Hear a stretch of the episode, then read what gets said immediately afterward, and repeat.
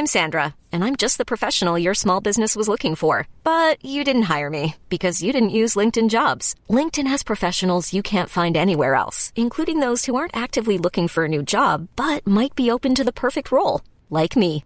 In a given month, over 70% of LinkedIn users don't visit other leading job sites. So if you're not looking on LinkedIn, you'll miss out on great candidates like Sandra. Start hiring professionals like a professional. Post your free job on linkedin.com/achieve today. Bienvenue dans On the Verge, un podcast qui parle de sexualité masculine. Pour ce nouvel épisode, je vous propose d'écouter le témoignage de Axel, connu sous le pseudonyme Axel Abyss. Cet expatrié au Japon est vidéaste, performeur et producteur de porno gay, ou encore, comme il aime dire, pornographeur.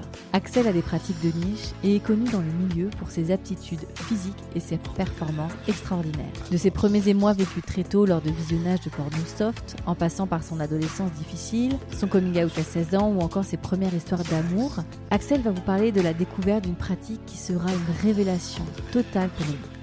Il vous livre avec sagesse sa vision de la sexualité décomplexée et de l'apprentissage de son propre plaisir et de l'exploration de son corps. C'est une discussion incroyable que j'ai eue avec cet homme, aligné avec son désir et sa sexualité. Merci encore à Thomas pour la mise en relation.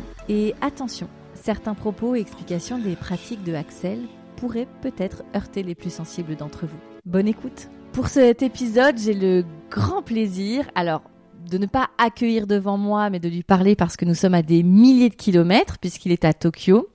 Euh, je parle avec Axel Abyss, qui est... euh, alors, comment on peut te présenter, Axel? Alors, euh, réalisateur, performeur, je crois que pornogra pornographeur. Pornographeur. Tu as 33 ans, tu es français et tu vis depuis une petite dizaine d'années euh, au Japon maintenant et euh, tu as ce métier donc euh, de pornographeur.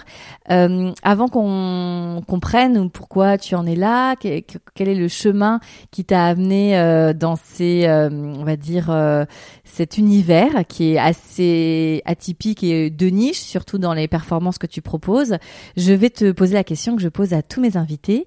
Axel, quel est ton tout premier souvenir lié à la sexualité Alors, mon tout premier souvenir, c'est assez difficile à dire. Je crois que je... Il y en a plusieurs qui, qui se mélangent, en fait, et j'ai du mal à mettre des dates dessus. Euh, Il y a beaucoup de porno. Ça a Mhm. commencé très très tôt. Il y avait du porno euh, volontairement. Non, pas tout de suite. Disons que j'ai trouvé du porno à la maison quand j'étais petit. C'était pas vraiment caché. C'était bon, c'était pas à la portée de tout le monde non plus, mais euh, voilà, c'est c'était pas non un, gros tabou euh, à la maison. Donc euh, il y avait il y avait Canal Plus à la maison. Il y avait les cassettes vidéo du du film du samedi soir enregistré. euh, que je retrouvais tous les dimanches, donc c'est vite devenu une habitude en fait de regarder du porno, discrètement hein, quand même, mais et puis après, il y avait les magazines de, de mon père. Tu arrives à peu près à estimer quel âge tu avais? Pense que la première, première fois, je devais avoir dans les 8 ans. Assez euh, jeune, mais pas encore au collège. Ah non, non, du tout. C'est vraiment euh, très, très jeune. euh. D'accord. J'avais pas d'érection, j'avais pas ce genre de choses. Donc c'était très, c'était de la curiosité, en fait. C'était quelque chose que je comprenais pas au départ. Donc, euh, Et est-ce que tu te souviens quel, euh, quel sentiment tu- d'enfant tu as pu avoir devant? C'est une forme de fascination Il y a, il y a une pulsion Est-ce que tu comprends ce que tu vois à ce moment-là? Oh, personnellement, j'ai du- j'ai du mal à me, à me souvenir exactement, Mhm. mais je pense que c'était plus une fascination. Il n'y a jamais eu de dégoût.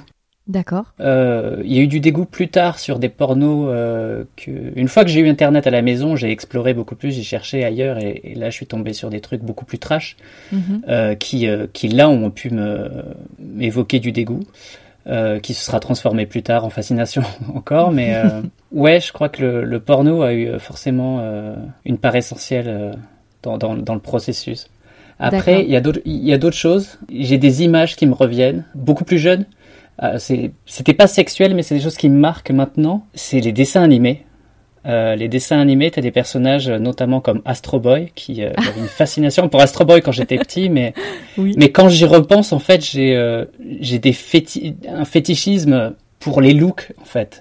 Les looks de super-héros, les looks donc les, les les les bottes, Mhm. les euh, l'attirail en fait de tous ces personnages là et du coup ça a commencé très très tôt et euh, c'était pas sexuel à l'époque mais aujourd'hui je me dis que quand même ça a eu Il y avait euh, quelque chose. il y avait quelque chose et ça ça a pas mal influencé mon imaginaire euh, sexuelle sur le euh, plus tard. Et, et aujourd'hui, maintenant, je j'explore pas mal de fétichisme, donc latex, cuir, ce genre de choses, et, et ça me ramène à ça, quoi, au déguisement. donc évidemment, c'est c'est c'est pas les mêmes c'est pas le même objectif c'est pas les mêmes sentiments mais mais il y a une satisfaction dans le l'idée de se créer un personnage comme ça qui qui est peut-être assez similaire qui je pense est né là à ce moment-là je comprends. Est-ce qu'on parlait de sexualité librement chez toi? Je m'en souviens pas. En fait, euh, je pense que j'ai une famille très ouverte, ils sont très tolérants. Euh, euh, j'ai fait mon coming out à 16 ans. Mhm. Ouais, c'est. je pense qu'on n'a jamais eu de problème. C'était pas un tabou, mais je me souviens pas de conversation sur le sur le sujet. Après, il y a eu des conversations si sur le, les protections, la capote, tout ça, quand tu euh, quand mhm. es, quand es ado, quoi. Mais euh, je pense comme dans la plupart des familles. D'accord. Tu n'as pas eu de l'impression de faire quelque chose de trop transgressif dans ton parcours après professionnel vis-à-vis de ta famille? Alors, ma famille est au courant. Ma famille sait que je, que je fais du porno aujourd'hui. Mhm. Euh, on n'en parle pas, on s'étale pas sur le sujet. mais non, ça, m'a jamais vraiment posé problème. Je pense que c'est plus compliqué, dans mon cas, c'est plus compliqué par rapport à la société dans laquelle on vit, euh, mhm. le, milieu professionnel, les gens qu'on fréquente euh, au quotidien par, par défaut, notamment pour le boulot, ouais. Euh, où là, tu as l'impression que tu dois cacher quelque chose, mais vis-à-vis -vis de ma famille, pas tant que ça. D'accord, donc tu es un petit garçon qui est curieux, qui qui trouve des images euh, pornographiques qui vont euh, le au début en tout cas le façonner le fasciner. Et comment tu rentres dans la puberté? Donc tu, tu l'as dit euh, tu as fait ton coming out homosexuel à 16 ans. Comment tu rentres dans, dans ta puberté dans de, ce corps qui change les premières interactions avec alors est-ce que tu savais déjà que tu aimais les garçons ou est-ce que tu as eu parce que c'est on est dans une société hétéronormée, tu as eu des interactions avec des jeunes filles. Comment ça se passe? Alors, euh, je me souviens, j'ai été amoureux de plusieurs filles, euh, entre ouais, de, de gamin jusqu'à, je dirais, 14 ans à peu près. J'ai, il y a eu plusieurs filles dont j'étais vraiment très très amoureux, mhm. mais c'était très, euh, c'était pas physique du tout. Et, euh, et pour ce qui est du physique, ça a toujours été les mecs aussi loin que je, que je me souvienne, vraiment, même à, 10 ans, etc., j'ai toujours su que j'étais attiré par les garçons, quoi. Mhm. Et euh, l'adolescence a été assez euh, atroce parce que je vivais dans un, dans un coin vraiment paumé où euh, être homo, c'est. J'en connaissais pas d'autres d'ailleurs. Oui, il y en avait, sûrement plein d'autres, mais comme bien toi, qui, ne qui ne s'affichaient pas à ce moment-là. C'est ça. Et du coup, ça a été très dur à vivre pour moi. ma toute toute première fois, ça a été à, à 16 ans. Mais avant ça, c'était un calvaire. C'est-à-dire que je pense que j'ai commencé à me masturber très très tôt. Mhm. Euh, je dirais 10 ans, 9-10 ah ans. Ouais. Et du coup, il y avait ce, cette envie de, d'explorer la sexualité euh, qui, euh, qui, qui, m'a apporté énormément de frustration parce que pendant plusieurs années, du coup, de, je dirais de 10 à 16 ans, j'avais ce besoin-là qui... qui n'était pas assouvi. Qui, qui, pas assouvi du tout, quoi. Et du coup, j'étais extrêmement frustré. Et même et tu as hum, quand tu disais que tu as eu des, des crushs et tu es tombé amoureux de filles, est-ce que avec elles tu t'es allé jusqu'à les embrasser? Est-ce que tu avais un petit peu d'échange charnel ou ça a été vraiment euh, la solitude? Absolument pas. Ah La solitude, absolument pas. J'étais en fait extrêmement timide. C'est très drôle parce que plus du tout aujourd'hui. euh, mais j'étais j'étais un timide maladif. Mhm. euh, je pouvais pas parler à quelqu'un euh, sans qu'on me prenne par la main quoi. C'était euh, c'était très c'était très très très Ouais, maladif, quoi. tu, euh, tu, avais quand même des, des copains, des copines d'école ou tu étais un jeune garçon solitaire? Alors non, j'avais j'avais mes deux meilleurs amis. Euh, on était un trio euh, inséparable, un, un, garçon et une fille, et et heureusement parce que sans eux quoi, c'était ouais ça aurait été la solitude. Mais d'ailleurs j'ai avec eux j'ai pu leur parler de de j'ai fait mon premier coming out à 11 ans à mon meilleur ami mec euh, je lui ai dit à 11 ans que j'étais homo. Bon, ça a jeté un froid au départ, et puis après, il a appris à, à, mieux comprendre. Mais c'était trop mhm. jeune, quoi. Bah, on n'était pas exposé du tout, donc. Euh, ouais, et puis oui, que ce soit euh, l'endroit où tu as grandi, l'époque où c'était, et en plus 11 ans, qui est quand même un âge qui est mm, vraiment tout début de la, la prépuberté, sortie de l'enfance. C'est vrai que pour ce, ce, jeune garçon, c'était c'était beaucoup d'un coup. Hein. Ah ouais, ouais, clairement. Hmm. Mais, euh, mais heureusement, ouais, que- heureusement que j'avais ces deux amis-là, puis euh, j'avais d'autres, euh, d'autres amitiés moins fortes, mais euh, non, non, j'étais pas si seul que ça, mais j'étais seul dans mon, euh, dans, voilà, dans mes, euh, dans mes envies de naissantes de sexualité, de ce genre de choses. Je, je crois que j'étais assez précoce, donc je, Mm. je, je, ouais, j'avais un peu de mal avec ça. C'est euh, la- l'adolescence a été très dure. Et À cause de ça, et euh, voilà, parce que le fait, le, fait d'être homo dans un, dans un village, quoi. Ouais, je comprends. Et il se passe quoi alors à, à 16 ans?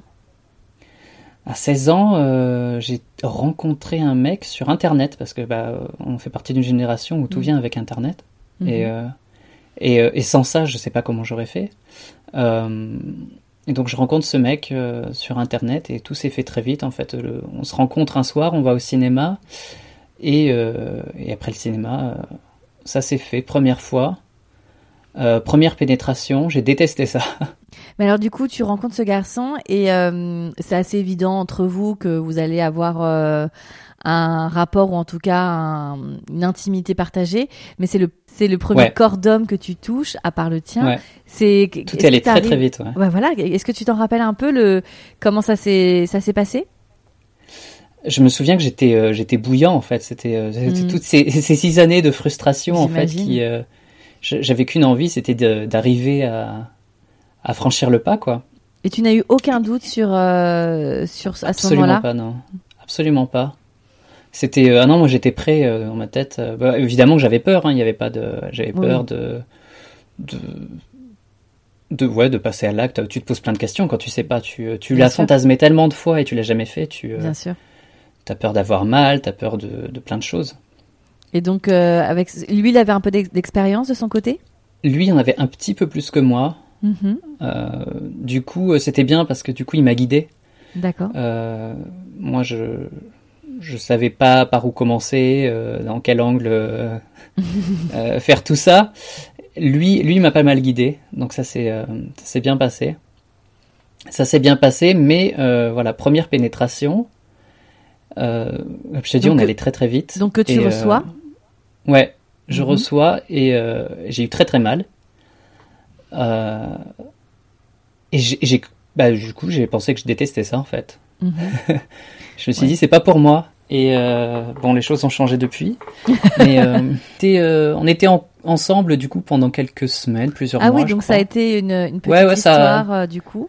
C'est devenu une petite histoire, mais euh, bah, je m'y accrochais très fort parce que, comme je te dis, euh, j'habitais Oui. toujours dans ce village où il y avait personne d'autre, quoi. du coup, je me Il disais. y en avait un, c'était pour toi. Mais j'avais un peu ce sentiment que voilà, j'en ai trouvé un, il faut que, faut que je, faut que je le garde, quoi. Et euh, donc du coup, vous, commencez, enfin toi pour le coup, tu, tu apprends euh, un peu plus à ses côtés. Est-ce que euh, au fur et à mesure, les choses sont un peu plus simples dans l'appréhension de la sodomie, etc. T'arrives à un peu plus à te à te projeter dans, dans cette relation avec ces pratiques-là, ou tu restes sur tes positions? Non, je crois que je suis resté pas mal de temps sur ces positions Mhm. euh, c'était pas pour. On, on l'a fait plusieurs fois, hein, mais mais je j'arrivais pas à me détendre. Je crois c'était, je sais pas, ça marchait pas vraiment. Ouais, c'était. Euh...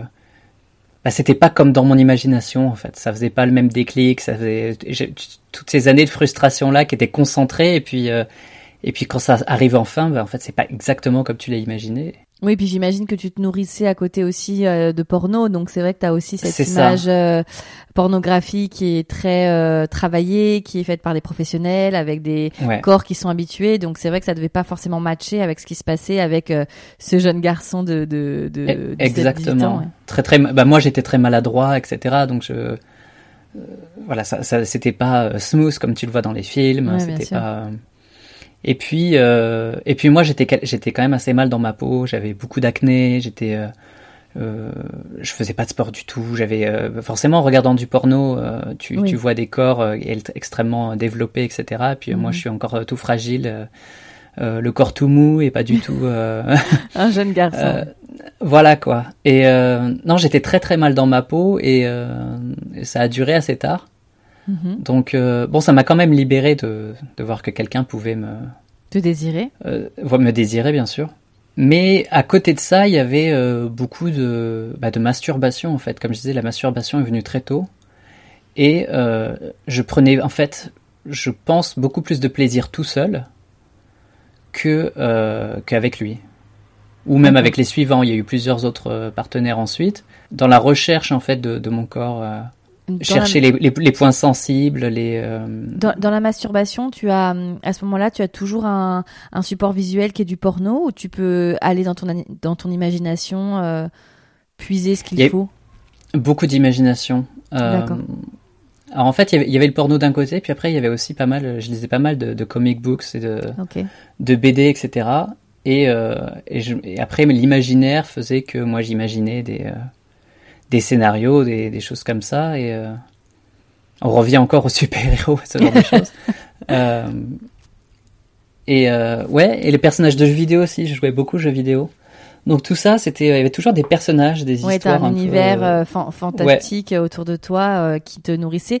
Et donc ta masturbation, quand tu dis que tu vas euh, euh à dans l'exploration de ton corps, c'est-à-dire que ce n'est pas que euh, le mouvement masturbatoire qu'on imagine, c'est que tu vas aller explorer aussi d'autres points érogènes chez toi. Ouais, ouais, ouais. L'anal est venu très très tôt. Mm -hmm. bah, du fait de l'influence du, du porno, évidemment. Euh, mais aussi, je me, je suis incapable de dire à quel âge, mais je me souviens que très jeune, je commençais à, à mettre des doigts ou des euh, des objets. Euh, J'étais en classe d'art, donc j'avais beaucoup de pinceaux et je me souviens essayer un pinceau, deux pinceaux et de plus en plus. Et, et je suis devenu un peu obsédé par cette idée de d'en mettre le plus possible en fait.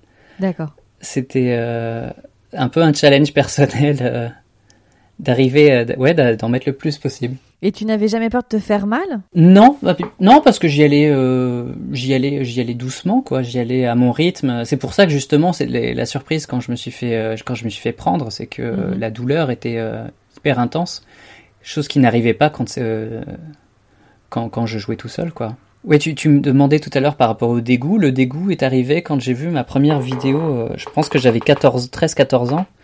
J'ai vu une première vidéo de, de fist fucking. Et, euh, et, là, ça a été du vrai dégoût. C'était un, un c'était au collège en fait. On allait, on allait voir ces, on avait des PC. Euh, j'avais, j'avais internet à la maison aussi, mais euh, je sais pas pourquoi on, on faisait exprès d'aller voir des sites horribles mm. quand on était au collège, quand le prof regardait pas. C'est l'âge, hein. c'est l'âge où tu as besoin de voilà, c'est ça. Hein. c'est ça. Du coup, on allait sur ce site atroce qui euh, recensait des, des, des photos d'accidents de la route, ce genre de trucs, et du porno, mais le porno le plus extrême possible. Wow. Et, euh, et c'est là que j'ai vu euh, mon premier euh, porno de fist fucking avec deux, c'était du porno allemand, deux daddies en cuir qui se mettaient des bras entiers dans l'anus. Wow. Le truc inconcevable pour moi à l'époque. Et ouais, ça a été un, un, gros choc en fait. ça m'a dégoûté sur le coup. C'était vraiment, je comprenais pas pourquoi les gens voulaient faire ça leur propre corps. Enfin, pour moi, je trouve, j'avais l'impression que si tu veux, que c'était un acte de haine plus que Mm. plus qu'autre chose, Mm. de, de dégoût de soi, etc. Et du coup, ça m'a ça m'a pas, pas mal traumatisé. Mais du coup, euh, c'est une image qui, qui est restée qui m'a obsédé pendant très longtemps en fait. De comprendre comment. Alors, c'était quoi qui, que, qui t'obsédait? C'était de de comprendre comment physiquement on est capable d'en arriver là ou au contraire euh, psychologiquement, intellectuellement, émotionnellement comment tu peux euh, arriver à, à, accepter ça? Mais les deux du coup, les deux parce que le ouais le comment et le pourquoi euh, qui m'ont longtemps intrigué. Mm -hmm. Parce que le pourquoi, bah, pour moi, je me suis dit que ça faisait extrêmement mal et que c'était voilà j'ai découvert plus tard l'ESM et ce genre de choses. Je me suis dit bon bah c'est une pratique où euh, il suffit de se faire mal. Euh, c'est c'est du euh, comme les, les, gens qui se coupent, ce genre de oui, choses. Oui. Enfin pour moi c'était un truc de, de, voilà de pour se faire mal. J'avais vraiment du mal à le comprendre, mais du coup j'y ai réfléchi pendant très longtemps. Et puis après de, de découvrir mon corps en solo, ça j'ai commencé à comprendre le pourquoi. J'ai découvert ma prostate. Ah. Et euh, ça, ça, ça a changé beaucoup de choses, quoi. Le... Une illumination. ah ouais, vraiment. C'était, euh... ouais, le, le, la, la, prostate, euh, en même temps que la masturbation, euh, l'interaction, tout d'un coup, bah, j'ai découvert une... J'avais l'habitude de masturber, donc je connaissais l'éjaculation, etc. Mais là, je découvrais un autre spot qui, mmh. qui faisait réagir et qui me faisait des effets partout, quoi. Mmh. Et ça, tu l'as fait tout seul? Ouais, ouais, ouais. Ah ouais. Alors que alors que me faire pénétrer euh, par quelqu'un, ça le faisait pas du tout quoi. Ça a dû être euh, incroyable pour toi parce que qui, qui n'avait, qui était très jeune, qui n'avait pas encore ce recul-là, t'as dû te dire mais j'ai découvert le, le, le Graal, ça y est, j'ai trouvé que- C'est ça. l'or qui est en moi. C'est exactement ça. Et à partir de ce moment-là, en fait, ouais, c'est, euh, bah, j'ai plus arrêté, quoi. J'ai continué de me mettre des, euh, des, des objets de plus en plus gros. euh, et puis, euh, j'accélère un peu, mais euh, j'ai rencontré quelqu'un avec qui j'ai une relation assez longue de trois ans. D'accord. Donc là, t'es, ça- ma- majeur à peu près à ce moment-là? Alors, en fait, j'ai rencontré, j'avais 17 ans, et puis de 17 à 19, du coup. Euh, je m'étalerai pas énormément dessus parce qu'il s'avère que ça a été une relation extrêmement toxique pour moi. Ah, Dans, dans le sens où euh, c'était quelqu'un de très manipulateur et qui, qui était ouais, extrêmement toxique. Enfin, ce que je peux te dire, c'est que j'avais pas le droit, si tu veux, de dans le couple, j'avais pas le droit d'être passif. Alors moi, qui justement explorais en, en, en privé, euh, qui avait de plus en plus de d'envie en fait de me faire pénétrer, de découvrir des choses, etc. Euh, c'était formellement interdit dans le couple. Et euh, c'était, on n'était pas un couple ouvert, on était des gamins, donc. euh, c'est, très ambivalent parce qu'il avait une emprise sur toi euh, émotionnelle et on va dire psychologique, tout en te demandant d'être dominant, si je dois faire mettre dans une case, Ouais, ouais, ouais. dans votre intimité ça. sexuelle. Donc effectivement, et ça c'est particulier d'avoir cette euh, cette emprise. Un bon pervers narcissique. Euh, et du coup, ouais, ça a été une relation euh, traumatisante d'un côté, mais qui aussi m'a libéré. Enfin, une fois que je m'en suis défait, Mhm. m'a beaucoup libéré en fait, parce que un sentiment de je veux plus jamais que ça se reproduise, quoi. Donc je me laisserai jamais faire et je, je prends contrôle maintenant de mes envies et Et à ce moment-là, dans ta sexualité, bon, effectivement, euh, vous étiez euh, euh, jeune et puis c'était encore pareil. Il y avait une image de l'homosexualité qui était quand même encore très arrêtée. les, les passifs, les actifs, ça se passe comme ça. Il y a forcément telle pratique dans la sexualité. Vous étiez vous Mm. guidé par ça. Donc c'est-à-dire que toi, t'étais- en tant que entre guillemets actif à ce moment-là, tu n'avais pas le droit d'être passif et lui en tant que passif ne ça. serait pas actif. D'accord. C'est ça, des schémas très très très arrêtés, Mhm. euh, aucune euh, ouais aucune flexibilité là-dedans. C'était euh, en fait lui, je pense qu'il il voulait correspondre à un format un format très hétéronormé D'accord. et du coup voilà il fallait que je sois le entre guillemets le, le mec hétéro viril qui qui corresponde à son image quoi, enfin à l'image qu'il qu'il attendait de. Je, pense que cette génération, euh, cette génération dont tu fais partie, euh, euh, a, a beaucoup ce schéma de, de dans la dans le, le- le couple homosexuel où il faut correspondre à une hétéronormativité avec euh, un garçon plus viril, un autre un peu plus féminin, etc., etc. J'ai le sentiment, en Mm. tout cas, je, évidemment, c'est Ah pas ouais, une non, généralité, Mm. Et j'ai l'impression, et heureusement, que les générations euh, du moment euh, changent complètement, éclatent complètement euh, ces, codes-là. Et tant mieux, hein, Ah oui oui oui. C'est euh, mais c'est hyper libérateur de voir ce qui se Ah, passe maintenant complètement. parce que complètement. Donc tu as ça, cette, fait, ça fait très très plaisir. c'est c'est sûr. Donc tu as cette relation avec ce garçon euh, qui euh, effectivement te laisse euh, quelques séquelles, on va dire émotionnelles, mais qui te permet quand même de de te donner plus confiance en ta sexualité, tes envies, euh, tes désirs. Et donc là, tu as Ouais. la vingtaine fringante. Que se passe-t-il? Je commence à prendre euh, confiance en moi physiquement, sexuellement. Euh, physiquement ouais tout s'arrange, l'acné est plus là. euh, elle, elle est restée tard hein, elle est restée tard mais euh, là elle est plus là et euh, et je découvre que je peux plaire. Et là ça change énormément de choses. Je, je rencontre quelqu'un. C'est très étonnant parce que j'en parle j'en parle pas d'habitude mais euh, je rencontre quelqu'un et quelqu'un avec qui je suis toujours. Ah. Donc c'est une très très longue relation. Donc nous n'allons pas trop en parler pour garder votre euh, jardin Voilà. secret. Mais donc Ah, tu, ça. tu rencontres ton compagnon actuel, donc ça va faire une plus Ouais. d'une dizaine d'années. Ça fait ouais euh, très 13 ans ouais. 13 ans. Waouh. C'est ça. Et, euh, et en même temps, je, parce que je sors d'une relation hyper toxique, Mhm. j'impose un peu le, j'impose entre guillemets sur le sur le long terme le couple ouvert. Il est Moi, d'accord. il faut que je, ouais, ça prend du temps, mais au, sur le sur le long terme, ça marche. Et euh, et voilà, c'est euh, pour moi, c'était hyper important en fait de pouvoir explorer, de pouvoir tester plein de choses avec plein de gens. Mhm. Et, euh, et en fait, il y a le, le, le mot très péjoratif pour certains de, de salope, en fait, où j'ai envie d'être une salope. C'est euh, le truc. euh, c'est c'est- ça, ça paraît très sexiste parfois parce qu'il n'y a pas d'équivalent masculin. Ouais, c'est vrai que le salaud de salope n'a rien à voir et. Et donc, euh, donc pour moi, il y a le, le, terme slut qui marche très bien en Ah anglais. oui. Qui, euh, voilà. Donc euh, moi, en fait, j'ai ce besoin de euh, d'explorer ma sexualité et de de- d'essayer plein de choses avec plein de monde et et de le vivre pleinement. Là, tu n'es, tu n'es plus dans ta, dans ton petit village et ta ville natale. Tu es. Non, non, voilà. Je, je suis monté à Paris. Je suis monté à Paris à, à 19 ans. Ça a changé beaucoup de choses. Donc d'accord. Donc euh, une fois que tu as quitté euh, ce, ce garçon, il y a eu, euh, il y a eu effectivement ce, ce glow-up de et de ta personne euh, intérieure, extérieure. Et à Paris, c'est là où tu rencontres ton compagnon actuel, mais aussi que tu peux commencer à avoir cette vie euh, sexuelle euh, euh, beaucoup plus euh, libre, ouverte, euh, complète, pleine, diverse. Euh, comment tu rencontres les gens? Internet. Donc euh, site de rencontre gay. Et, euh, là, c'était très très cash. C'est on se voit que pour du sexe. Il n'y avait pas euh, aucun. euh, je cherche pas à me faire des amis. je ne cherche pas. à- je cherche pas à faire un mec, à rencontre, à, à me mettre en couple. Non, non, j'ai tout ce qu'il faut. C'est juste du sexe. D'accord. Et et très très vite en fait. donc avec mon partenaire, en fait, je découvre le fist fucking. C'est avec et, ton partenaire que tu découvres ça. Ok. Ouais, ouais, ouais. Le- la toute première fois en fait où je me fais fister, ça fait toujours bizarre en français.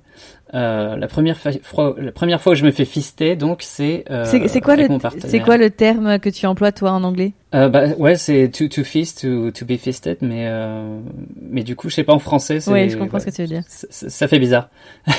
euh, à 20, je crois que c'est à 20 ans, 19 ou 20 ans euh, voilà. Mais c'est- une demande fois, de- Je me fais fister. C'est une demande de ta De part, part. ouais. Ok. Ouais, ouais, ouais. C'est moi euh, et ouais que je, je je le pousse à essayer. J'en ai très très envie et en fait c'est ça, ça rentre tout seul parce que j'en bah, j'en ai très envie en fait. J'en ai très envie. Bon évidemment moi j'ai continué d'explorer tout seul donc je, je me suis euh, amusé à comme je disais à, à insérer des objets toujours de, de plus grande taille. Pour, pour faire un petit point anatomique, parce que ça reste quand même une pratique qui est.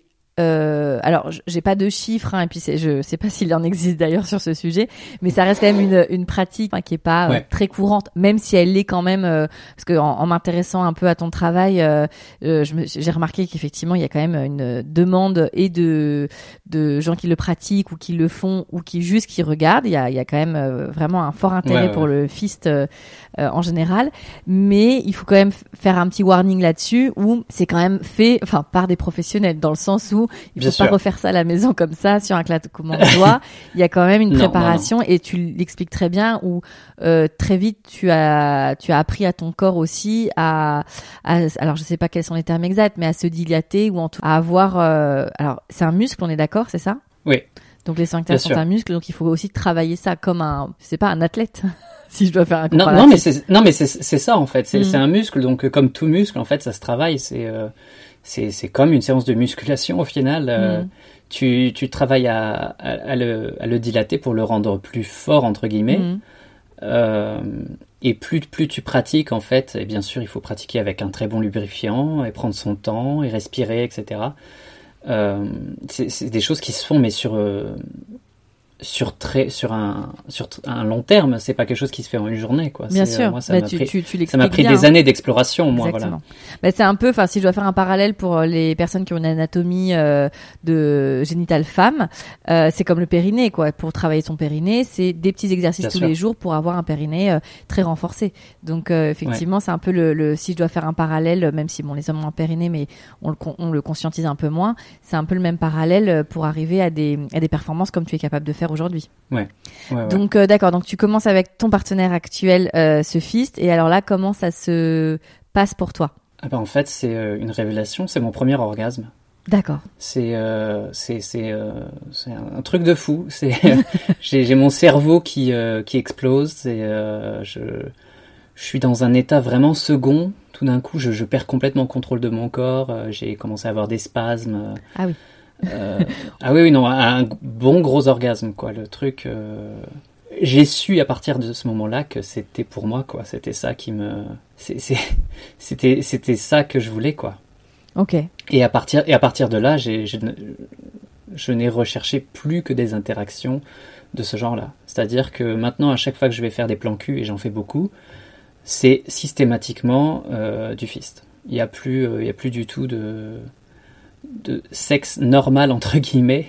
Euh, C'est-à-dire, il n'y a, plus, y a plus de pénétration euh, anale, euh, entre guillemets, lambda. Voilà, la pénétration standard, voilà, non, ça me, ça m'apporte pas, ça m'apporte pas la même satisfaction. Et beaucoup de gens vont me dire, ah, c'est parce que tu es trop large, donc tu sens plus rien. Non, non, c'est pas ça du tout. C'est, c'est complètement différent, en fait. Il faut oui. imaginer qu'une main, en fait, une main, c'est la partie du, corps, du corps qu'on contrôle le plus, en fait, sur notre corps. Donc, une main qui s'insère en toi, c'est un, un, massage, en fait, qui va t'être procuré, un massage sur la prostate, sur le, le sphincter, sur, euh, sur tout le, système nerveux qui est euh, en toi. Mm-hmm. C'est euh, c'est tellement différent qu'une qu'un phallus qui va tout droit et qui qui fait des va-et-vient en fait c'est pas et qui est en plus moins contrôlable enfin finalement enfin les, que ce soit l'érection ou, euh, ou, le mouvement de va-et-vient euh, un phallus ça se contrôle difficilement euh, exactement du coup tu cherches quand même des partenaires qui maîtrisent le sujet oui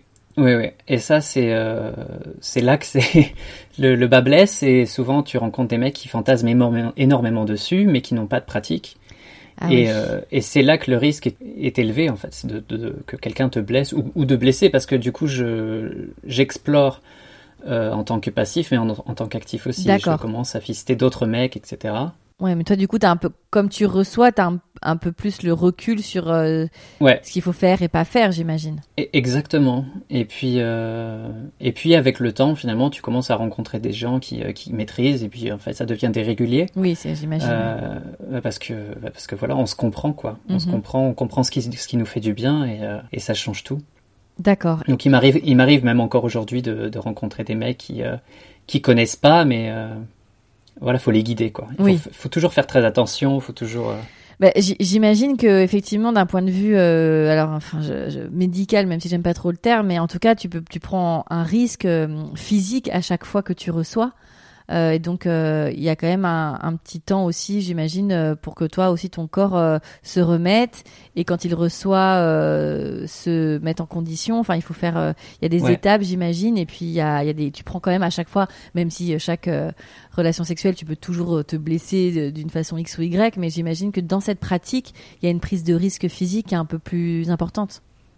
Ouais, mais euh, c'est pour ça que je mine de rien, tu peux quand même très souvent le comparer au sport, c'est ou à la musculation en mhm. général. C'est c'est ouais, c'est un muscle. Tu tu travailles un muscle et donc euh, il y a un temps de repos qui vient après, il y a un temps de préparation. Tu fais pas ça sans échauffement. C'est euh, mhm. c'est vrai. C'est c'est très très proche de, de la musculation et tu vas avoir, après après une séance, tu vas avoir un jour, deux jours de repos parce que parce que c'est un peu endolori ou fragile ou ou irrité c'est euh, ouais, c'est la même chose. Et alors donc tu pendant cette euh, cette période là où tu es à Paris, donc au début de ta vingtaine, c'est là où donc tu vas explorer euh, euh tout ce que tu peux dans ce domaine-là. Est-ce que tu vas dans c'est de particulier à particulier? Est-ce que tu côtoies des clubs? Est-ce que alors évidemment je vais te poser la question parce que tout c'est le seul malheureusement dans la pop culture, c'est la seule chose que les gens connaissent, c'est la fistinière qui a fermé, je crois d'ailleurs dans le Berry. Ouais. est-ce que est-ce que, que tu côtoies des des, des, milieux qui sont dédiés à ça. Comment tu commences à évoluer sur euh, une forme de professionnalisme de, du sujet? À l'époque, pas du tout. Euh, à l'époque, c'était vraiment euh, Ta vie très sexuelle, intime. Euh, voilà. Et puis, ouais, plus les, les, clubs, tout ça, c'est venu plus tard. En fait, c'est venu une fois que j'ai bougé à Tokyo. D'accord. c'est là que j'ai découvert en fait les. La première fois que j'allais dans un sex club, c'était à Tokyo. D'accord. Et, et, et, voilà, là, ça, c'est devenu euh, une habitude, alors beaucoup moins récemment à cause du Covid, évidemment. J'imagine. là, ça, ça, fait un an que, pas un an, mais presque que, que j'y vais plus. Mais euh, ouais, il y a, y a, pas mal de clubs qui sont euh, bah, spécialisés. Mhm. Et la fistinière, alors moi, personnellement, j'y suis jamais allé, mais je connais pas mal de monde qui, qui y a été mhm. et qui en dit beaucoup de bien. Donc j'aurais beaucoup aimé pouvoir le visiter un jour. Euh, même si ça fait beaucoup rire, etc. Euh... Hmm. Ah bah c'est c'est folklore, c'est surtout le, le traitement médiatique qui en a été fait qui rend ça, euh, la chose folklore. Après je crois, je, je je veux pas me dire de bêtises, mais euh, je crois que ça a fermé. Ils ont pas retrouvé de repreneurs et que les propriétaires aussi, ouais. souhaitaient souhaitaient bah, faire leur petite vie à la retraite. Je crois qu'ils cherchent encore. Je crois qu'ils cherchent ah. encore. Mm. Mais j'espère parce que en fait finalement il y, a rien de plus safe qu'un endroit où, euh, où personne ne te juge et, euh, et où tout le monde est prêt à, t'aider en fait à explorer quelque chose de, très très très intime et de très Bien sûr. de très bah, sensible. Est-ce que c'est une pratique qui est quand même à ton sens marginale? Ah oui, oui, oui bien sûr. moins, alors c'est marrant parce que donc j'ai commencé le porno maintenant il y a quelques années. Mhm. J'ai commencé en faisant des vidéos sur, euh, sur enfin j'ai commencé sur Tumblr, feu Tumblr. Ah oui. Puis puis puis Xtube et euh, à l'époque de Xtube en fait je pense que j'étais un des seuls jeunes mecs qui faisait ça en fait. D'accord. À l'époque il y en avait pas du tout et tu compares aujourd'hui. Euh, il y en a, il y en a des centaines, voire des milliers sur sur Xtube, sur Pornhub, sur et puis maintenant Twitter. Twitter explose avec les jeunes mecs qui, euh, qui pratiquent le fist. Parce que c'est vrai que les, gens qui ne savent pas, qui ne te connaissent pas, euh, tu es, et c'est euh, un auditeur que nous avons, enfin, en, ami en commun qui m'a donné ton contact, mais pour les gens qui ne savent pas, tu es un des piliers de, du fist et du, de, de cette pratique-là aujourd'hui. C'est vrai que tu fais partie des références dans ce milieu-là et tu es, alors, on, dit, on va dire performeur, pornographeur, mais c'est vrai que tu, tu as euh, un écho euh, dans ce milieu-là qui est très fort et tout le monde, en tout cas les gens qui s'y intéressent fortement, euh, te connaissent. Ouais, tout le monde, je sais pas. Beaucoup de gens, en tout cas, dans ce milieu-là. Mais, mais, mais voilà, ouais, j'ai j'ai une petite petite réputation. ouais, je pense. En fait, j'ai commencé sur Xtube et voilà, il y, avait quelques mecs qui le faisaient, mais qui montraient pas leur visage, etc. Euh, je crois que ça a changé pas mal de choses dans le sens où moi j'étais j'étais jeune, je, mec dans la vingtaine. Tu es beau garçon. Et qui, euh, qui, qui montre son visage, merci. euh, qui, qui montre son visage et qui euh, et qui assume en fait. Et mm. euh, et c'était autre parce qu'il y a toujours eu du porno de fils depuis les années 70, 80. Tu, tu trouves des films de mecs qui se font fister, etc. Mais le porno c'est toujours différent. le porno studio c'est toujours très différent dans le sens où c'est très mis en scène, c'est beaucoup de de, mise en situation où euh, le mec se lâche pas vraiment en fait. Et je mm. crois que les vidéos amateurs ont tout changé parce que bah parce que voilà, on, enfin moi j'ai je fais mes propres montages etc. Et je coupe pas les, les scènes où euh, je fais des têtes bizarres à cause de des visages, des, expressions bizarres de visage parce que j'ai un orgasme ou ce genre de choses. Moi je trouve ça au contraire très sensuel et, euh, et très très sexy. Mm-hmm. Mais à une époque, j'aurais trouvé ça immonde parce que bah parce que tu fais une tête bizarre quoi. T'as le visage crispé t'es euh, les yeux révulsés euh, c'est ridicule euh, entre guillemets.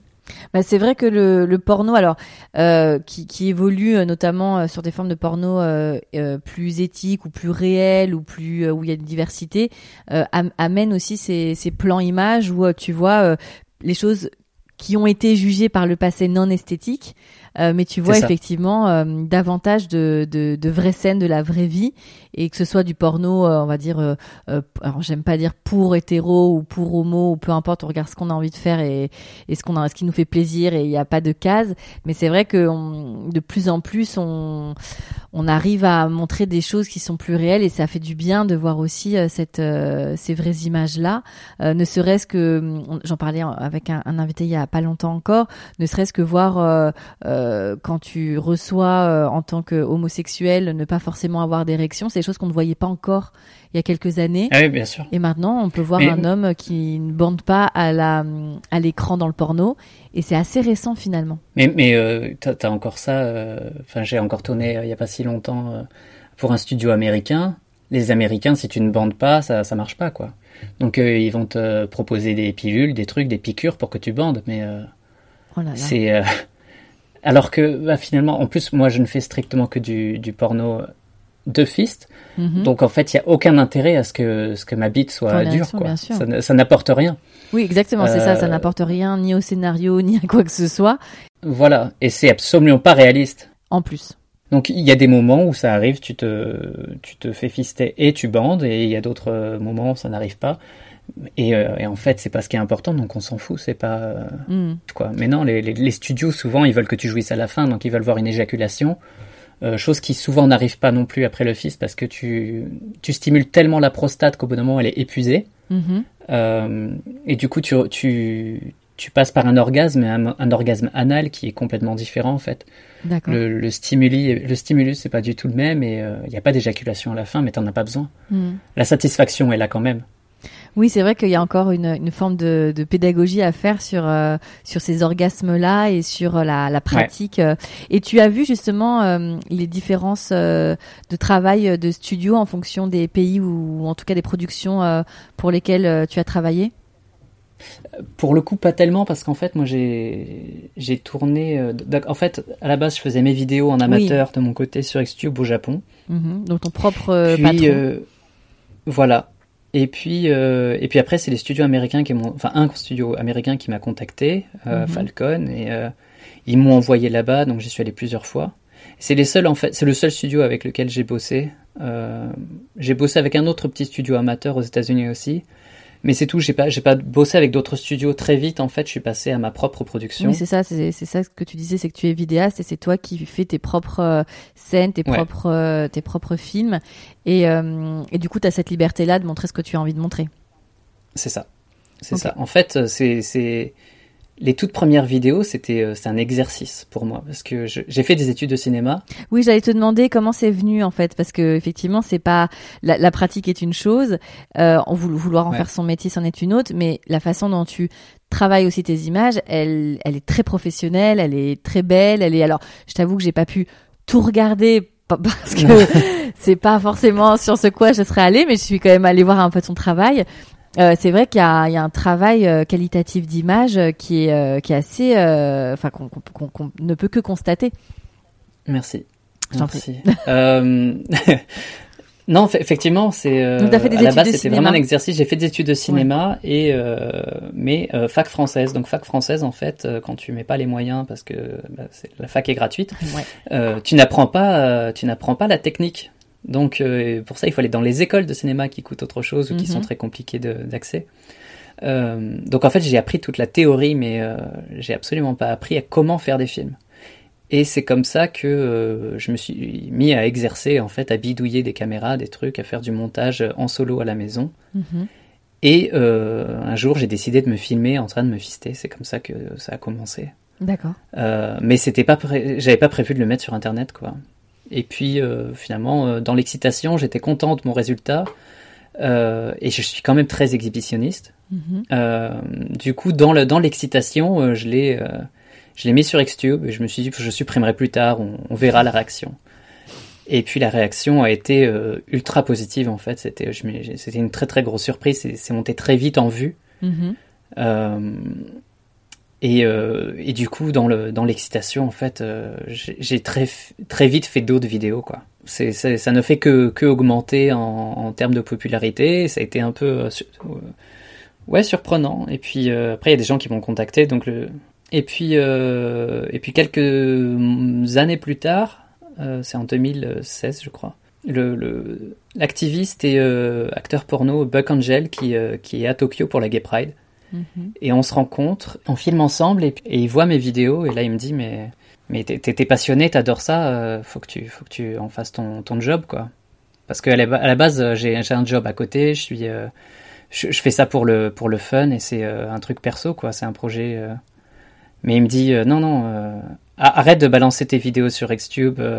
déjà il m'a un peu engueulé parce que il disait tes vidéos sont trop bonnes pour être gratuites parce que tu nous grilles le, business. Ah ouais, il y a, un vrai il y a un vrai sujet d'équilibre aussi entre euh, ce que tu peux mettre en gratuité et ce que tu peux proposer euh, comme contenu euh, mm. payant. Donc donc là sous ses conseils à lui, il te dit c'est trop quali ce que tu mets en gratuité un, c'est pas cool pour notre business parce que du coup, nous, on demande de, l'argent pour la même chose. Donc, et en même temps, euh, t'es passionné, c'est, tu, faut aller plus loin. Ouais, lui il me, il me dit en fait il faut vraiment que tu lances ton propre, ton propre label et que, et que t'explores ça vraiment euh, professionnellement parce que t'es mhm. fait pour ça quoi. Et, euh, et moi je l'avais vraiment jamais envisagé honnêtement. C'était, euh, j'ai jamais rêvé d'être acteur porno. T'es parti, euh, parti au Japon pour toute autre chose. Ah oui, rien à, ouais, rien à voir. Oui, c'était dans la vidéo. Enfin, à la base c'était parce que j'avais une fascination pour la culture japonaise et j'ai eu l'opportunité de partir là-bas. Mhm. Euh, mais, euh, mais la vidéo, c'est venu petit à petit euh, en amateur et oui, oui, ça avait absolument rien à voir. Et d'ailleurs, même encore aujourd'hui, le Japon, ma vie au Japon n'a absolument rien à voir avec le fait que je fasse du porno. D'accord. ça a même tendance à compliquer les choses. D'accord. Parce, parce que moins d'ouverture là-bas? Alors, c'est marrant parce que le Japon en fait est le plus gros producteur de porno au monde. C'est vrai, c'est pas les États-Unis. Non, non, non, c'est le Japon. Je ne de loin, pas. apparemment. Ah oui. Je, je suis pas sûr des chiffres, mais apparemment de loin. Mais qui s'exporte très très peu, en fait. C'est vraiment très, très, euh, c'est un, marché euh, très, très local. Et ça va vraiment de, dans tous les coins, dans tous les, dans tous les, dans tous les sens, quoi. Ça peut être très très très extrême. Mais il y a la règle de la mosaïque. C'est-à-dire que tous les pornos japonais, euh, à partir, en fait, non, même hors porno, même dans l'art, à partir du moment où il y a des parties génitales, que ce soit masculin, féminin, euh, il faut que ce soit flouté. Ah, Voilà. Et donc ça, ça complique beaucoup de choses. tu m'étonnes. Et euh, il y, a, il y a des gens pour qui ça devient même un, un fantasme, en fait. Les gens euh, qui, ne, qui ne voient plus de mosaïque, en fait, sont, sont perdus. Ils ont besoin de leur mosaïque, si tu veux, pour fantasmer, en fait. Si tu montres trop, c'est trop cru. La pratique peut être la plus extrême possible, ça peut aller jusque dans le scat, mais... Euh, mais non, non, il faudra, du, euh, faudra une mosaïque. C'est très ambigu parce que tu dis ça, Ouais. ça peut être très extrême, mais en même temps, on va. Enfin, c'est- en- en- enfin, pardon, mais c'est même très hypocrite tout ça. Ah, complètement, ouais. Ok. Ouais, ouais. Donc c'est une, bah, de toute façon, c'est, c'est un très très vieux gouvernement avec des très très vieilles personnes à leur tête, à la tête. Et, et euh, c'est tous, ouais, tous est très hypocrite. Euh, donc moi, en fait, je travaille pas du tout avec le, le marché japonais. D'accord. Euh, mon label est en fait euh, hébergé aux États-Unis, Mhm. euh, avec les mêmes gens justement qui travaillent avec avec Buck Angel, qui qui est celui qui m'a convaincu de me lancer là-dedans. Donc je le remercie encore beaucoup aujourd'hui parce que sans lui, j'aurais jamais franchi le, le cap. Mhm. Et, et voilà, donc ça n'a vraiment rien à voir avec le fait que je sois au Japon, bien que je, je filme au Japon, ce genre de choses. Euh, mais je voyage beaucoup, hors, euh, hors pandémie, je voyage beaucoup pour, euh, pour mes films. J'imagine. Ouais. Et donc, et, euh, et- je- Et donc du coup Ouais. aujourd'hui tu, tu produis, tu mets d'autres performeurs en, en scène, toi évidemment. ouais, ouais, ouais. L'idée, c'est un peu de, de chercher des nouveaux talents, d'e- d'explorer. À la fois, en fait, pour moi, il y, a vraiment deux choses. C'est d'un côté le côté, l'aspect sexuel de la chose, où j'ai vraiment envie explo- d'explorer des, des fantasmes qui sont les miens ou ceux des autres. Mhm. Euh, souvent quand même dans des pratiques assez extrêmes, donc euh, le fist euh, essentiellement, et puis ça peut être Uro, ce genre de choses, BDSM euh, récemment, et le, le fétichisme en général, le cuir, le latex, toutes ces toutes ces pratiques-là. Et puis de l'autre et puis euh, et de l'autre côté, il y a le l'aspect cinématographique en fait qui m'intéresse, où j'ai au- aussi envie d'explorer, et c'est c'est ça qui est génial, c'est que le, le fait que je sois mon propre réalisateur, en fait, je fais ce que je veux. Mais alors du, du coup sur ton sur une vidéo tu vas euh, réaliser, tu vas scénariser, tu vas faire la direction d'acteur, tu vas l'écrire. Donc en fait c'est tu, tu produis de bout en bout euh, ton ton ton film euh, que tu diffuses. Ouais. Alors c'est plus plus simple que ça parce qu'en fait, je je veux surtout pas scénariser mes films. D'accord. Donc il n'y a, il y a pas d'histoire, il n'y a pas d'histoire, c'est euh, souvent très documentaire entre guillemets, Mhm. c'est-à-dire que euh, je mets euh, des performeurs, j'aime pas dire acteurs d'ailleurs parce que Oui, c'est on- pas c'est pas du jeu, c'est pas du cinéma, c'est pas c'est pas du théâtre, on fait pas semblant. Moi justement ce que je veux c'est filmer du, du vrai sexe en fait. D'accord. Donc la, la Et des rencontre vraies entre interactions, ces deux euh, performeurs et tu la et après Ouais. tu la sublimes à travers ton image et tu les suis dans leur rencontre, dans leur pratique. Tu les diriges un peu ça. quand même ou tu laisses vraiment euh, une liberté euh, totale? Ça, ça va dépendre, ça va aller au feeling, euh, ça va dépendre. Il y a des, il y a des mecs qui ont besoin euh, d'être dirigés et, Mhm. euh, et d'autres pas du tout. Le, le premier conseil que je donne en général, c'est d'oublier la caméra et d'oublier que je suis là, ou que le caméraman est là si c'est moi qui suis devant la caméra. Mhm. Donc je donne des directions au caméraman en général, mais c'est tout. Le- les performeurs, en fait, j'ai envie qu'ils explorent, qu'ils euh, développent leurs propres leurs propres envies, leurs propres euh, euh, pratiques à l'écran. D'accord. Je veux un truc authentique en fait. Ok. Donc euh, tu arrives à Donc, euh, trouver euh, des performeurs euh, qui jouent le jeu et c'est après euh, Ouais. là-dessus que toi tu vas travailler pour en faire vraiment euh, ce, ce, ce joli euh, euh, moment de vidéo et, et après tu mets ça. sur ta plateforme et c'est là où effectivement euh, spectateurs vont pouvoir découvrir euh, ce que tu filmes et ce que tu proposes. Et ça aujourd'hui Ouais. c'est devenu ton métier. C'est ça. Donc je travaille toujours dans la vidéo à Tokyo euh, en privé pour euh, des choses qui ne sont absolument pas liées au porno, Mhm. mais ça c'est autre chose. Mais euh, le porno a quand même pris, euh, je dirais, euh, 80% de, de, de, toute la place quoi. Et alors dans ta euh... vie euh, privée, alors évidemment on va pas trop euh, rentrer sur ce terrain-là parce que effectivement tu veux euh, garder ce, ce, jardin secret avec ton compagnon qui donc ouais. partage ta vie depuis 13 ans. Lui travaille avec toi ou est complètement à côté? Est-ce que vous faites rentrer cette activité de pornographeur dans votre quotidien? Ou c'est quelque chose qui t'appartient totalement? Euh, alors, Je dirais que c'est quelque chose qui m'appartient totalement, mais il lui arrive de participer derrière la caméra parce qu'il est, euh, il est artiste lui-même, graphiste, euh, drag queen aussi d'ailleurs, euh, donc qui, qui apparaît parfois sur mes réseaux sociaux, ce genre de choses. D'accord, donc il a aussi un univers qui, qui peut un peu ouais. flirter avec le tien. Et voilà, mais mais pas du tout devant la caméra, non non. D'accord. Et dans et dans votre euh, dans votre vie intime, euh, euh, vous avez réussi à trouver un bon compromis entre toi, tes attentes, ta, tes fantasmes, tes désirs et et votre intimité de couple qui a 13 ans de de vie commune maintenant? en fait, tout, tout, ce qui est ma sexualité, en fait, mm -hmm. ouais, je crois que c'est à part en fait. C'est vraiment tout ce qui se passe en dehors de en dehors du couple. C'est un truc qui est qui est à moi et qui, euh, mais, mais ça fonctionne bien en fait. On en parle, euh, on en parle très ouvertement, sans, un, sans, sans, sans aucun tabou ou quoi que ce soit. Mm -hmm. Mais, euh, mais voilà, c'est c'est c'est mon, mon truc à moi quoi. Du coup, ça se passe pas à la maison. Je vais je vais ailleurs. Je vais j'ai joué, bah, on, on, en parlait tout à l'heure dans les sex clubs ou ou les love hotels au Japon, on a des love hotels qui sont des hôtels que tu loues pour 2-3 heures. Et, euh, et donc du coup à la maison, c'est euh, c'est la tendresse et c'est euh, cette intimité-là voilà. que tu ne partages pas ailleurs. C'est ça, exactement. C'est assez séparé en fait. Mmh. Ouais, mon, mon point de vue, c'est l'amour et le, le, sexe sont deux choses quand même très très très séparées. Mmh. Dans mon cas, qui peuvent se rejoindre bien sûr dans sans aucun problème, mais qui peuvent être aussi complètement indépendantes l'une de l'autre. Et euh, à, par à, partir du moment où, euh, enfin pour moi, le sexe peut être une pratique comme une autre, ça peut être une un passe-temps comme un autre, et c'est pas forcément un truc de sentiment ou de choses comme ça. Il faut bien sûr une, une attirance et euh, une émotion, mais pas forcément pas forcément des sentiments.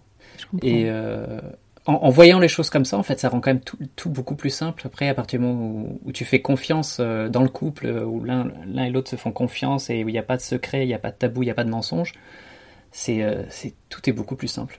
Et quel, euh, mais je comprends tout à fait ce que tu dis et c'est très, euh, c'est très juste en tout cas. Quel justement regard toi tu as euh, sur ces couples qui se déchirent parce que l'un, alors on va pas genrer, hein, mais l'un ou l'autre a trouvé le SMS qui était un petit peu plein de sous-entendus sur le portable de l'autre, ou un couple dont un des partenaires aurait une libido qui lui donne envie d'aller voir ailleurs et l'autre qui le retient absolument à la maison et sinon c'est un coup de canif dans le contrat.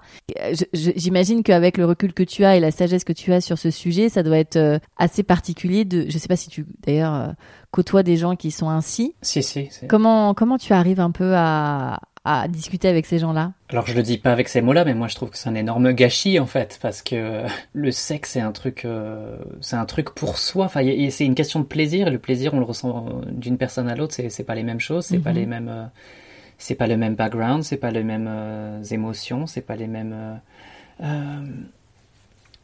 Ouais, si on si on commence à se forcer bah, à une relation, tu dois faire ci ou tu dois faire ça, ou tu dois pas faire ci, tu dois pas faire ça. C'est ouais, c'est du gâchis. Mmh. mais je, je, le, je le comprends pourquoi. Je, je vois d'où ça vient. C'est enfin, on a été éduqué comme ça moi-même. il a fallu que je me euh, rééduque entre ouais, guillemets. Déconstruise pour te reconstruire sur ça, ouais. C'est ça, ouais. Donc je, je comprends d'où ça vient et je, je comprends la difficulté d'arriver. Euh, j'ai beaucoup de chance, j'estime que j'ai beaucoup de chance euh, d'avoir d'avoir cette liberté-là, mais euh, c'est tellement tellement beau en fait quand tu tu arrives à avoir une complicité, que ce soit avec des amis, en couple, etc., et où tu peux partager des, des moments d'intimité de, de grand plaisir, qui, que, que, tu donnes du plaisir ou que tu reçoives du plaisir d'ailleurs, hein, c'est dans les, dans les deux sens. Bien sûr. C'est, ça change tout. Enfin, pour moi, c'est, c'est très très lié au, au bonheur euh, en général. Ah, moi, je suis persuadée que si tout le monde réfléchissait comme toi, euh, il y aurait vraiment moins de soucis sur Terre, moins bah, de guerre, moins d'agressivité. Ah non, mais c'est certain. Les gens seraient plus zen, plus cool avec eux-mêmes. Il y aurait moins d'incivilité. Enfin, ce serait tellement plus. Alors, évidemment dans, dans, le respect de chacun et dans un, dans un contrat moral, mais qui est voilà de se dire les choses s'il faut, de faire attention à la santé des, des, des, partenaires, mais ce serait tellement plus simple, si, ne serait-ce que sans forcément le vivre, au moins l'intégrer et l'intellectualiser, ce serait si simple. En fait, c'est une question de respect de l'autre aussi. de... Mhm. J'ai des amis qui sont euh, qui se, se autoproclament asexués ou euh, oui c'est ça asexués, mhm. euh, qui n'ont absolument pas de désir et je et ils trouvent leur bonheur ailleurs et c'est et ça c'est et de toute façon le sexe n'est qu'une partie de de ce qui peut contribuer au, bonheur. Mais pourquoi se priver quand on a quelque chose? Quand on a des envies, pourquoi s'en priver? Pourquoi se, pourquoi se freiner? Mm, mm. Et, je pense qu'une personne qui aime une autre personne devrait euh, être motivée ou devrait être poussée à, aider cette personne à atteindre ses, euh, la, la, plénitude, quoi, le, voilà, la satisfaction. Avec euh, ou sans avec ou sans. C'est-à-dire que s'il peut pas lui donner, euh, c'est vrai qu'il y a des couples. Enfin, j'ai interviewé des hommes où effectivement leur partenaire avait très envie d'une histoire avec une femme. Euh, mm. Tu vas en avoir certains qui vont pousser leur partenaire à vivre ce moment parce que ça c'est son jardin secret, c'est son envie, et d'autres mm. qui pour, pour lesquels l'idée est insupportable et du coup ça va créer une frustration, générer des tensions. Enfin, tu vois, c'est vrai que je pense que la déconstruction que chacun peut faire euh, avec lui-même ne, ne, peut que après euh, rayonner et résonner sur euh, bah déjà sur sur soi. Du coup, on a l'air plus ouvert, on est plus ouvert à l'autre, mais aussi dans son couple, auprès de ses amis, auprès des, des gens. Et ça, ce serait formidable que tout le monde prenne cette énergie positive et là. enfin bref, mais bon, on n'y est pas. Mais en tout cas, c'est bien que au moins euh, cette vision que tu as, euh, que je trouve moi que je que je qualifie de sage, euh, va rentrer dans quelques oreilles d'auditeurs et d'auditrices et peut-être va faire son petit chemin. Mais ça c'est intéressant. On va bientôt arriver euh, à la fin de notre euh, entretien. C'est quoi un peu ta, ta ta vision, ta sexualité future? Est-ce qu'il y a, j'imagine la réponse, mais est-ce qu'il y a encore des domaines d'exploration vers lesquels tu veux aller? Aujourd'hui, ton métier de, de pornographeur prenait 80% de ton activité? Est-ce que il y a un objectif de 100% Est-ce que est-ce que tu as une en tout cas une projection un peu de ce que tu as envie de faire dans les dans les années futures? Euh, Une projection, ouais, je pense que alors je dirais je, je, vise pas les 100% ou en fait je sais pas, j'y réfléchis pas vraiment, j'ai juste envie de continuer sur la lancée parce que je suis mhm. je, m'amuse énormément. Euh, et je crois que c'est assez communicatif, donc ça, ça, fait très très plaisir quand tu, tu, reçois des messages de gens qui disent qu'ils sont euh, euh motivés entre guillemets ou, euh, ou inspirés par, par ce que je fais. Mhm. C'est c'est hyper motivant. Donc j'espère continuer comme ça. Puis il y a un petit côté, ça peut paraître prétentieux, mais éducatif dans, dans ce que j'essaie de faire, dans le sens où je sais qu'il y a une responsabilité. Euh, il y a des jeunes mecs qui vont découvrir le porno comme moi, j'étais très jeune et, j'ai découvert moi-même. Et, euh, et donc du coup, j'ai parce que je fais des, pratiques très extrêmes, j'espère qu'ils vont suivre en fait un peu mes conseils et mes euh, pratiques. En fait, j'essaie de, de, de, montrer des pratiques très safe. Euh, j'explique comment faire son lubrifiant, j'explique comment prendre son temps, j'explique comment ne pas prendre de drogue, parce que les drogues, euh, surtout chez les gays, aujourd'hui, c'est un très très gros problème. Mhm. euh, et surtout dans des pratiques extrêmes, justement, où tu as des mecs qui euh, n'ont pas confiance en eux et qui pensent que prendre des drogues va les aider euh, à s'élargir ou à ou aller plus vite. C'est euh, c'est la pire c'est la pire des choses à faire. C'est la pire des choses à faire. On va refaire le parallèle avec euh, la muscu. Hein. C'est comme ceux qui vont prendre euh, des, des je sais pas exactement les molécules, mais en tout cas qui vont les aider et qui vont griller les étapes de préparation, d'entraînement, qui est après il y a des gros risques physiques et puis même mental parce que je pense que la préparation certes ah physique dont tu parles, elle est longue. Euh, elle prend son temps, mais c'est aussi parce que intellectuellement, psychologiquement, il y a aussi ce travail à faire. Il faut faire confiance aussi à son corps. Si ça prend du temps, euh, c'est parce que euh, c'est parce que tu as aussi, je pense, besoin d'une adaptation aussi toi intellectuelle à chaque fois sur euh, chaque étape que tu franchis. Donc passer de sodomie avec euh, un phallus à tout de suite un fist, hmm, je suis pas sûre ah non, non, que ton esprit, ton esprit imprègne ça. Clairement pas. Mais, mais justement, c'est, euh, je pourrais en parler des heures, mais la, la beauté de la chose, c'est, c'est pas l'objectif en fait, c'est pas de se faire fister en soi, c'est, euh, c'est d'explorer son corps, de découvrir ce, que, ce, qu'on, ce qu'on aime, euh, n'importe quel mec euh, ou femme d'ailleurs hein, qui, se, qui se fait fister euh, va pas ressentir exactement les mêmes choses aux mêmes endroits. Mhm. Donc justement, le but c'est de s'explorer, c'est de découvrir son corps et on va peut-être euh, en chemin découvrir d'autres choses qu'on ne connaissait pas ou auxquelles on n'avait pas pensé. C'est c'est c'est là la beauté du truc quoi. C'est euh, c'est c'est c'est pas l'arrivée, c'est le c'est le chemin qui est euh, qui qui qui, euh, qui qui qui est beau quoi. Ouais. Euh, Il y, a, y, a, y, a, il y a parfois des, des sessions euh, de fist où euh, tu te frustres, etc. C'est parce que tu penses trop à la. Il y a des mecs où ça m'arrive aussi, des, tu, tu penses trop à la compétition, tu veux arriver à faire ça, tu veux arriver à. surtout dans le porno d'ailleurs, parce que tu veux visuellement, il y a un truc un peu impressionnant. Et du coup, tu, ça, ça te rentre un peu dans la, euh, dans la tête et tu perds un peu le, le lâcher prise en fait. Tu, tu, tu veux être dans le contrôle et c'est là que ça va pas. Non, non, le but c'est euh, c'est de prendre du plaisir et. Euh, quelle que soit la méthode, quel que soit le, le, le, déroule, le déroulement du truc, à partir du moment où tu es consentant et la personne qui est avec toi est consentante et où tout le monde s'amuse. quoi. Ouais, ouais, mais Donc, donc voilà, j'espère que, que mon porno peut faire ce genre de... Et enfin, du, du moins, j'essa- j'essaie d'évoquer ça dans mon porno, de montrer ça, euh, le déroulement, euh, le processus du truc. très, euh, c'est très philosophique finalement. On pourrait euh, Ouais. résumer à, à, tu vois, à juste un fist, c'est-à-dire un point, une main, euh, qui a, voilà, va dans le très fond de toi. Ouais. Et finalement, c'est excessivement philosophique tout ça. Mais c'est hyper sensuel, c'est euh, c'est un truc très très très intime et, euh, et ouais, tu, tu peux atteindre des états... euh, ouais, tu, tu, tu décolles quoi, tu décolles et... euh, donc euh, philosophique, je sais pas, mais euh, il y, il y a clairement, il y a clairement un, il y a un effet psychologique, euh, parfois de détente, de de- d'euphorie qui est, euh, qui est assez extraordinaire quoi. Donc euh, On, on sent en tout cas qu'il y a un éveil, euh, il y a un vrai éveil qui se- Ah ouais. avec cette euh, cette pratique là et on, enfin en tout cas le- dans, dans, les recherches que j'ai pu faire pour euh, préparer euh, notre entretien, euh, il y a il y a, y a des gens qui qui disent bon après effectivement c'était des gens qui, qui aiment ça, hein, donc j'avais pas le- le- le- l'écho euh, négatif, mais beaucoup disaient qu'il y avait un avant, un après de leur sexualité une fois qu'ils avaient euh, Ouais. essayé cette pratique, qu'il y avait une forme d'éveil, de transe, euh, certains tutoyaient Dieu, enfin il y avait vraiment des ouais, non mais il y a vraiment de ça, je, je peux comprendre ouais le et et, et j'essaie pas de convaincre qui que ce soit Bien parce sûr. que c'est pas pour tout le monde, clairement pas. Comme tout, hein, chaque pratique, euh, enfin voilà, a ses adeptes à- et il y a des gens qui, qui n'aiment pas, il n'y a pas de problème avec ça. Ouais, voilà, moi il y a des trucs que je, il y a des trucs dans l'ESM ou dans d'autres pratiques que je que je n'aime pas, qui ne sont pas faites pour moi. Mais justement, c'est euh, si je peux convaincre quelqu'un d'explorer euh, son propre corps, ses envies, c'est tout ce qui importe en fait. Hmm. Euh, ou, ou celle, celle de son de son partenaire ou de sa partenaire, quoi. C'est quelle que soit la pratique, quelles que soient les envies, il faut juste s'explorer, il faut juste s'amuser et, et, et lâcher prise. Super. Alors Axel, euh, quel serait le mot de la fin, puisqu'on arrive à la toute fin, ça y est, notre entretien? Moi, je pense que je vais répéter ce que j'ai dit juste avant, mais Mhm.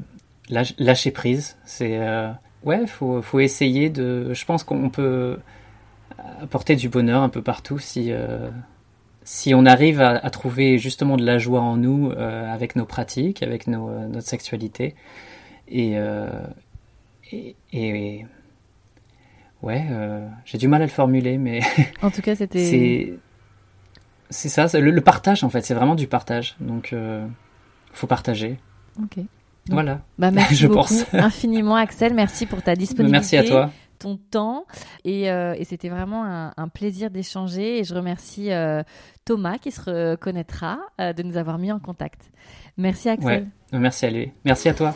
Merci pour votre écoute et merci encore à Axel d'avoir pris le temps euh, de se livrer avec autant de transparence, d'honnêteté, de sincérité. On a passé vraiment, euh, lui et moi, je pense, un très bon moment à échanger à des milliers de kilomètres l'un de l'autre. Merci euh, pour votre fidélité, votre écoute. N'hésitez pas à venir en, discuter sur les réseaux sociaux. C'était un épisode un petit peu à part avec une sexualité euh, qui est peu commune, mais je trouvais ça intéressant de, partager cela avec vous, la vision d'une sexualité heureuse, épanouie et en accord avec soi. Prenez soin de vous et à très bientôt pour un nouvel épisode de On the Verge.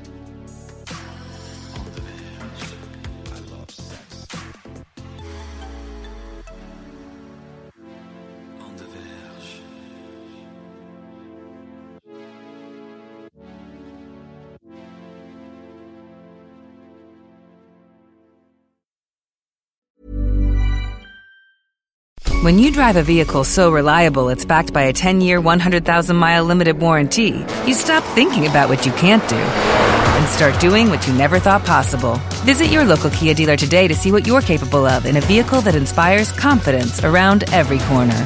Kia, movement that inspires. Call 800 333 4KIA for details. Always drive safely. Limited inventory available. Warranties include 10 year 100,000 mile powertrain and 5 year 60,000 mile basic. Warranties are limited. See retailer for details.